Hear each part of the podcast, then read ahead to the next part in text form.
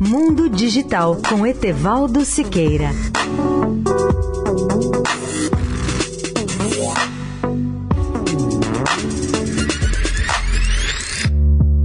Olá, amigos da Eldorado. Quero relembrar a todos os ouvintes que sobre nossas contas telefônicas incidem hoje mais de 44% de tributos, 44% calculados sobre o valor real dos serviços. Além deles, são cobrados percentuais destinados, teoricamente, a três fundos setoriais de telecomunicações. O primeiro é o FUST, destinado a universalizar as telecomunicações. O segundo, o FISTEL, destinado ao custeio da fiscalização do serviço de telecomunicações.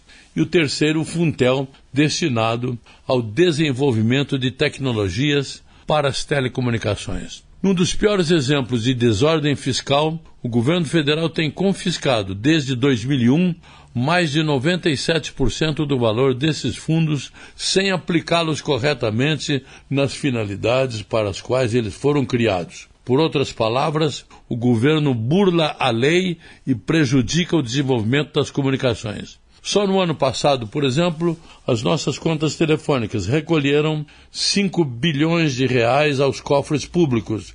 Mais de 97% desse total, no entanto, foram confiscados e lançados na vala comum do déficit fiscal federal, em lugar de serem aplicados nos setores que deveriam ser beneficiados. O Brasil poderia dispor de uma das melhores redes de banda larga do mundo se tivesse aplicado esses fundos corretamente, pois desde 2001 já foram arrecadados 91 bilhões de reais para os fundos e apenas 8% desse valor foram utilizados nos fins para os quais a lei determina na sua criação.